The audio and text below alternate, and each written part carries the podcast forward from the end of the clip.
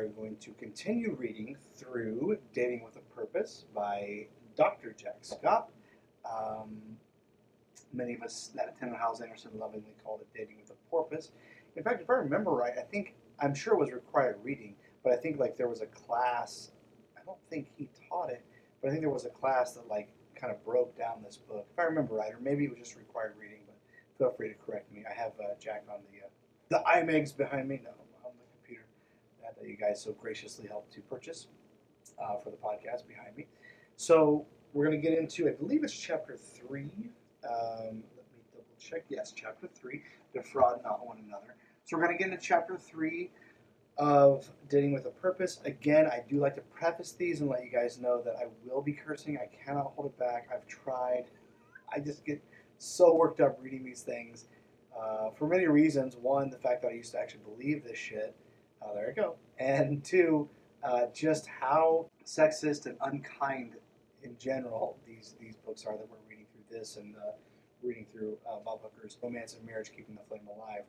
So as we read through them, I want you guys to have those disclaimers of, hey, there's going to be some, some cursing, there's going to be some talk of sexuality. So again, most of the stuff here, unless you see Chloe on the thumbnail, it's it's not for the kids.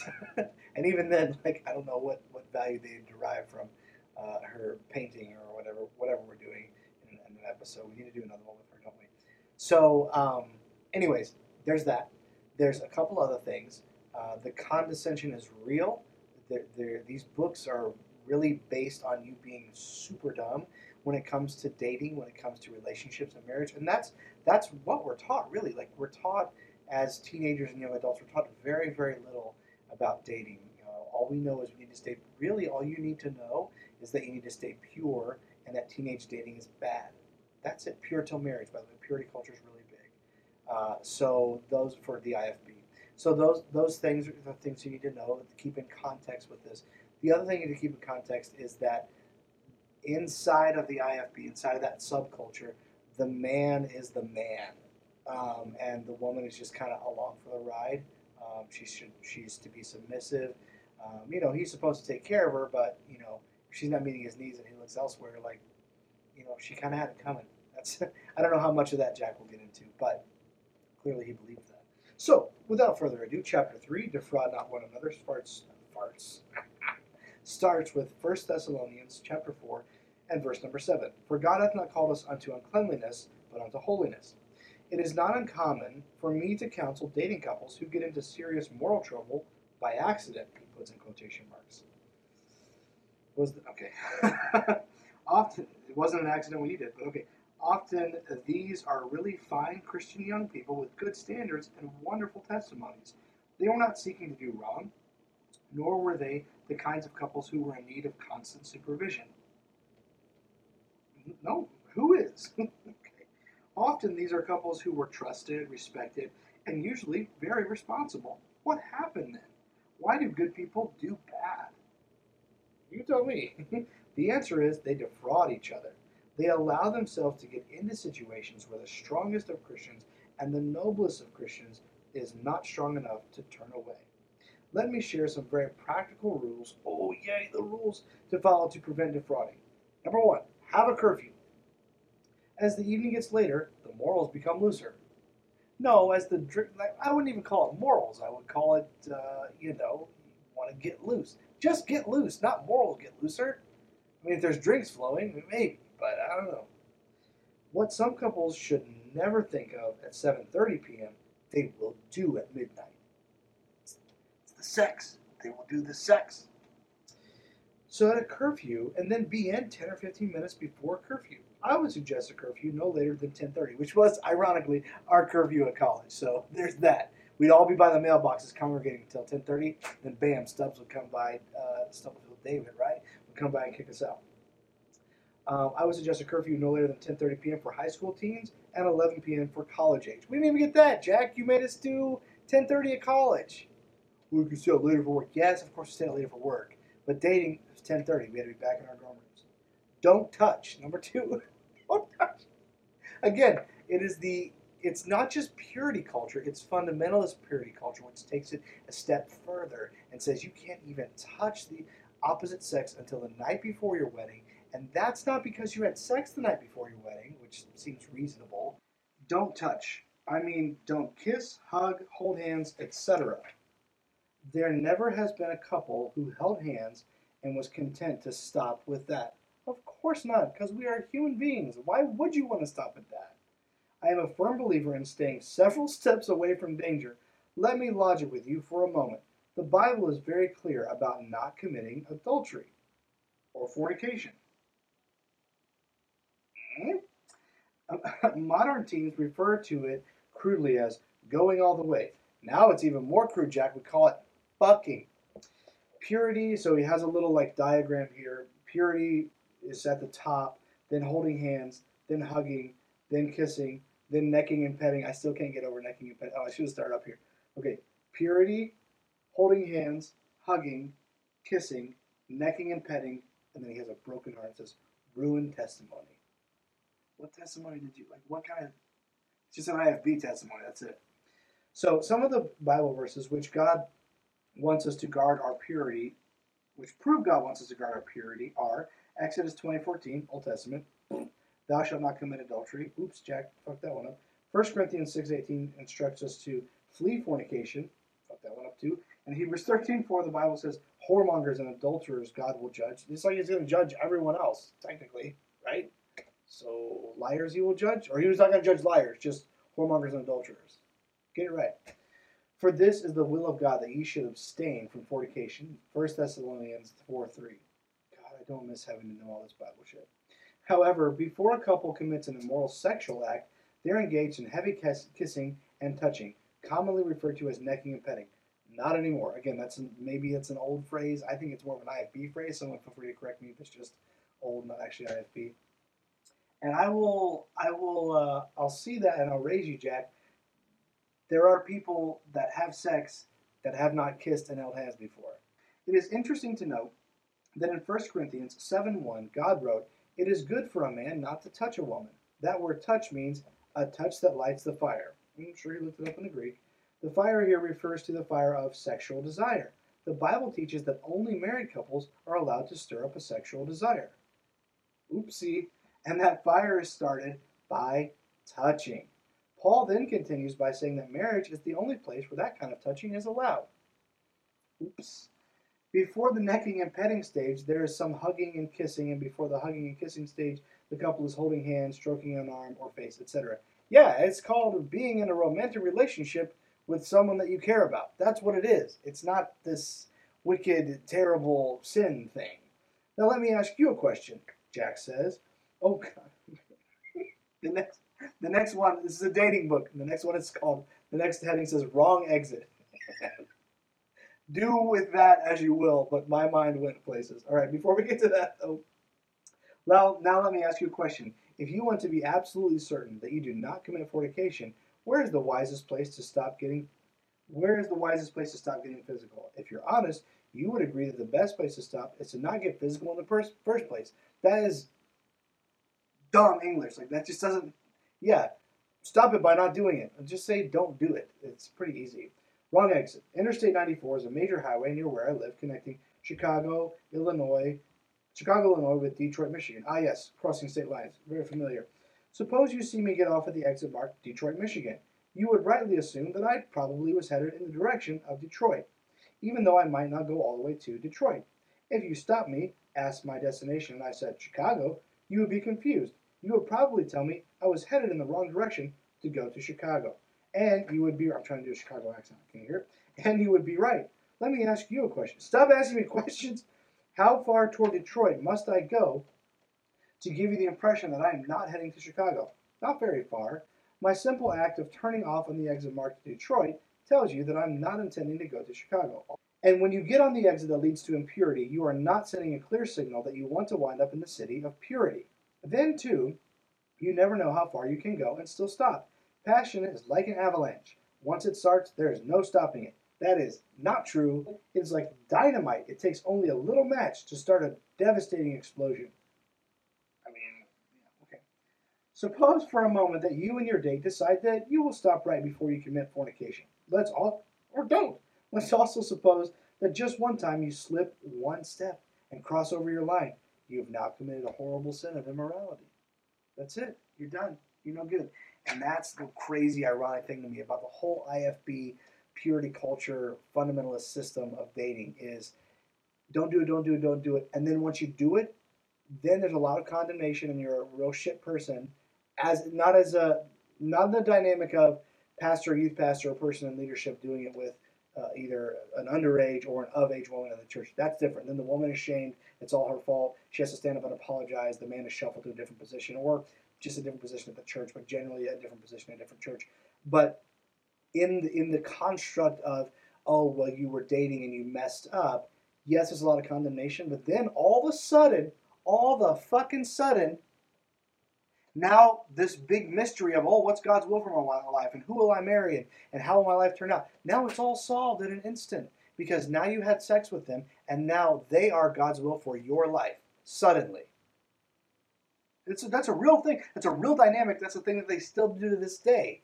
It's bad it's bad it's bad. Don't do it don't do it don't do it. Oh you did it? Well no now it's fine. You just have to marry them now. That's the first person you had sex with. And now you have to marry them. That is not, if, if that worked out for you, and I know there are people that it worked out for, I am so happy for you. But it's very rare. And so to say like, oh well, you had sex with him, now you got to marry him, that's that's not a death sentence, but that can really drag years of your life, drag out years of your life, and make your life very difficult. If that person really isn't the right one, there's a good chance they're not. Just throwing that out there, Jack. Okay, now I completely lost my place. Now suppose another couple sets their line at holding hands. They too have a weak moment and cross over that line. Their sin, holding hands, which guilt would you rather take to the marriage altar? None of it, Jack. Take none of the guilt to the marriage altar because there should be no guilt involved unless you've done something by your own personal moral standards or criminally wrong. That is the only reason you take guilt to the marriage altar, not because you had sex. Get the fuck out. Number three, don't feed your mind with a lifestyle that contradicts your dating standards. You won't keep your commitment to purity if you feed on the sexual indecency of television, rock music, romance novels, or trashy magazines. That 17, I tell you what, it'll fuck you up. No, man. Don't feed your mind with a lifestyle that contradicts, uh, contradicts your dating. Again, you are being held to impossible dating standards. I'm not saying, okay, I shouldn't say impossible, near impossible. Some people have done it. Okay, but you're holding yourself to these ridiculous standards. It's not on you for doing it. You were told to do it, but you're holding yourself to these nutso standards. Of course, every magazine, every like again, he's trying to you know demonize culture. Really, is what he's doing. However, you don't even have to go that far to see that this is clearly not a good. This is not working. This is not a good idea. Why? Because I can't. I can't hold myself to these standards. They're ridiculous. It's, it's nuts. And it's not just this, the wickedness of rock music or trashy magazines. It's everywhere. It's normal relationships that you see going on all around you. Number four, don't begin reading books that address the physical aspect of marriage more than three months before your wedding date. I broke that rule too. Number five, don't be alone with your date in a car or in a house. And this is a big, big thing in the IFB that fucks up men and women alike.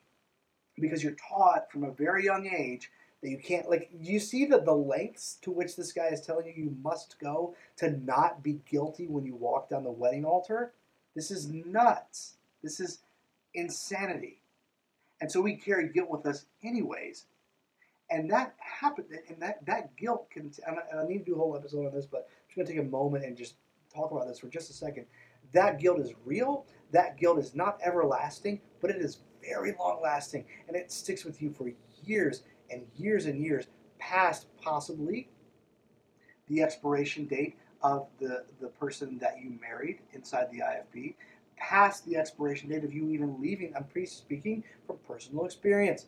Past the expiration date of you leaving the IFB, leaving all that behind, going to therapy, all this. I'm not just speaking from personal experience, though I am speaking from personal experience. I'm speaking from the experiences of others who have shared this with me. This guilt, this shame continues. And it puts you in a place where just having a regular conversation with the opposite gender can become difficult. Because if they get what you think is flirty and in reality they're just being nice to you, you get weird and awkward. You can't give that coworker a hug when they're having a bad day, when someone died in their family, when you know you, the list goes on. You can't you know, sit alone in a break room with that female employee, you don't have devious thoughts. You're not thinking of doing something you shouldn't. You're just thinking, oh, I can't be alone with this person because they're the because they have a vagina and I don't. They have a penis and I don't. No, that's that's silly. But it's so ingrained because it's taught to us at a very young age, and we have to perpetuate it upon our own children or upon those the younger people, the younger generation that we're supposed to teach to do the right thing. It is really lodged in there, and if you still feel that, if that's still a problem for you, understand that it's a problem for a lot of us. I'm not trying to make it worse or make you feel bad about it. I'm just saying it's okay to have that hang up. We can work through it. Therapy's a big help. Having some regular relationships, whether they're romantic or not, just regular work relationships or relationships with people of the opposite gender or the same gender if that's if that's who you are attracted to. Having those normal relationships outside a romantic relationship can help you expand your your your your social acuity if you will your your ability to exist as a human normally. It's not easy. And it sounds silly oh that's weird like you can't hug you can't hug a girl like no i'm still weird about that shit it's a real thing. Number six, don't date when you are tired and weary. Honestly, yeah, I agree with that. Why? This is going to be a shitty date. It's not going to be a fun night. You already had it planned and they get it. Have them come over, Netflix and chill, whatever. But I get it. But this is not what he's saying. Your morals break down as your physical energy wears down. Let your limits be known to your date, not harshly and unkindly, but firmly and sincerely. If your date's limits differ from yours, you should both decide to abide by the stricter of the two or you should decide not to date. And your parents should be told if there's a difference in your tell your parents everything. There's a difference in your standards so that they might be able to work on a solution. Can't trust those damn kids, I'll tell you what. Let your moderation be known unto all men. The Lord is at hand. Philippians 4 5. If one partner becomes physically aggressive, the other partner must take a stand by reminding them of their prior commitment to purity. Again, let's make sure, not let's, am I preaching now? I want to be sure that we're, we're defining this properly in the construct. I'm not talking about a physical assault, I'm not talking about sexual assault. That's not what this is referring to. It's just saying, like, someone decides, you know, hey, we're both okay with holding hands, necking and petting, fucking, whatever it is. I would like to do that. Okay, I would not like to do that. Okay, that's fine. That's a conversation you can have. But again, it's a ridiculous standard to hold yourself to. If the aggressor does not change immediately, ask it to be taken home or leave immediately. Sure, you just put someone in a tough spot. There will be times when one or the other of you is weaker. This does not necessarily mean that the person is bad. Yes, it does. In your by your standards, it does mean that the stronger one must leave immediately, as did Joseph in the Old Testament. Throw that coat. After the weaker one has calmed down and had time to think about the matter, there should be an apology and a recommitment of extra caution to pure standards. Been there, done that, doesn't work. I would much rather that my daughter slap a man's face if he tries to touch her. But yeah, I would too if she doesn't want him to, and work out their hurt feelings later than to have them guilt ridden because they def- he loves that guilt. They defile themselves. Use a chaperone system when dating. Thank God for the chaperone that I had in college. she didn't give She just let us go. Um, this does not mean that a dating couple must have a little sister or brother or anyone else breathing down their neck constantly. Certainly, there can be, there can and should be times when the couple is allowed to be alone in public, not in private. Riding bicycles, taking public transportation, walking down neighborhood streets, eating in a restaurant, walking through a shopping mall, and such are all proper ways for a couple to be alone without really being alone. You gotta be kidding me. there should be many group dates. No, there should not. However, especially during the early stages of dating. Also, there could be double dating as long as the sec- second couple has the same commitment to purity. You're not helping. Well, you could do this, but there's a stipulation. You could do that, but and this is fine too. But also, dude, just let people date. Fuck. Basically, using a chaperone system means you are going to be accountable to someone other than yourselves. There's no accountability when in a car alone. There's no accountability when in a house alone. With a mouse alone, in a box alone, with a fox alone. Would you, could you, in the dark? Eat them, eat them. Here they are. This is not green eggs and ham. Number 10, never trust yourself. I suppose this point sort of summarizes all the previous points. Man, could we have led with that one? We are all made of flesh. We all have certain weaker moments. We all need all of the help we can get to walk to our wedding day pure. No, we don't. Don't be so proud that you don't think you are capable of committing the worst of sins. Number 11, plan your dates. Really, this is with the condescension again. Like, yeah, no, of course, it's a, it's a date. You have to plan it. By virtue of it being a date, it must be planned. Now, what he's probably going to get into, and I haven't read this yet in, in the last 20 years, what he's probably going to get into is like making sure that, you know, there's not unscheduled time or that, like, you know, you don't get into any petting situations because of your date. However, yes, of course you have to plan your date. I've planned tons of dates. Uh, not that I'm begrudging that, although that's how it just came up. Unplanned dates are one of the biggest causes for physical defrauding. It's easy for couples with weak self discipline and little creativity to get physical. Let's get physical. I like that. Sorry, that's that's a Tom Segura, your mom's house, Garth Brooks whole thing. If you're not familiar with that, totally get it, but that's what that is. Uh, it's easy for couples. Yes, I read that. Pure couples must work hard to plan each day. That doesn't sound like fun. And be creative to prevent the boredom that often leads to defrauding. Work hard to stay pure. Oh, thank you. Number 12, dress modestly and appropriately, especially you guys. That's, I'm probably showing to me on one of my three fingers. That I, oh man, I'm, I don't think I'm doing good with the three fingers, am I? Damn. All right, dress modest, or is it four? What is it? No, it would be three or two, right? It wouldn't be more. Okay. Um, how you dress determines how you act. Sloppy dress equals careless actions. Immodest dress equals impure actions. Proper dress equals proper actions. See a trend here as far as what, what you're wearing? Is anyone is anyone thinking what I'm thinking? It's not funny. It's ironic though. The whole "what was she wearing when that happened to her?" That that that whole phrase, that idea that uh, women can cause men to the gamut, right, from having an impure thought to doing something criminal. Like it's their fault for how they dressed. It's the same exact principle that Jack is putting forth there. 100% the same. So that was chapter three. Uh, defraud, uh, defraud not. Is that what it said? But let me let me look back at it. Defraud not one another. That was chapter three. And again, I just love it when he gets into like the uh, point one, two, three, four, five, like because it's all and like he said, he summarized it on points that well, it's all that to say this. Well, then just say that. Lead with that. Make it a shorter chapter.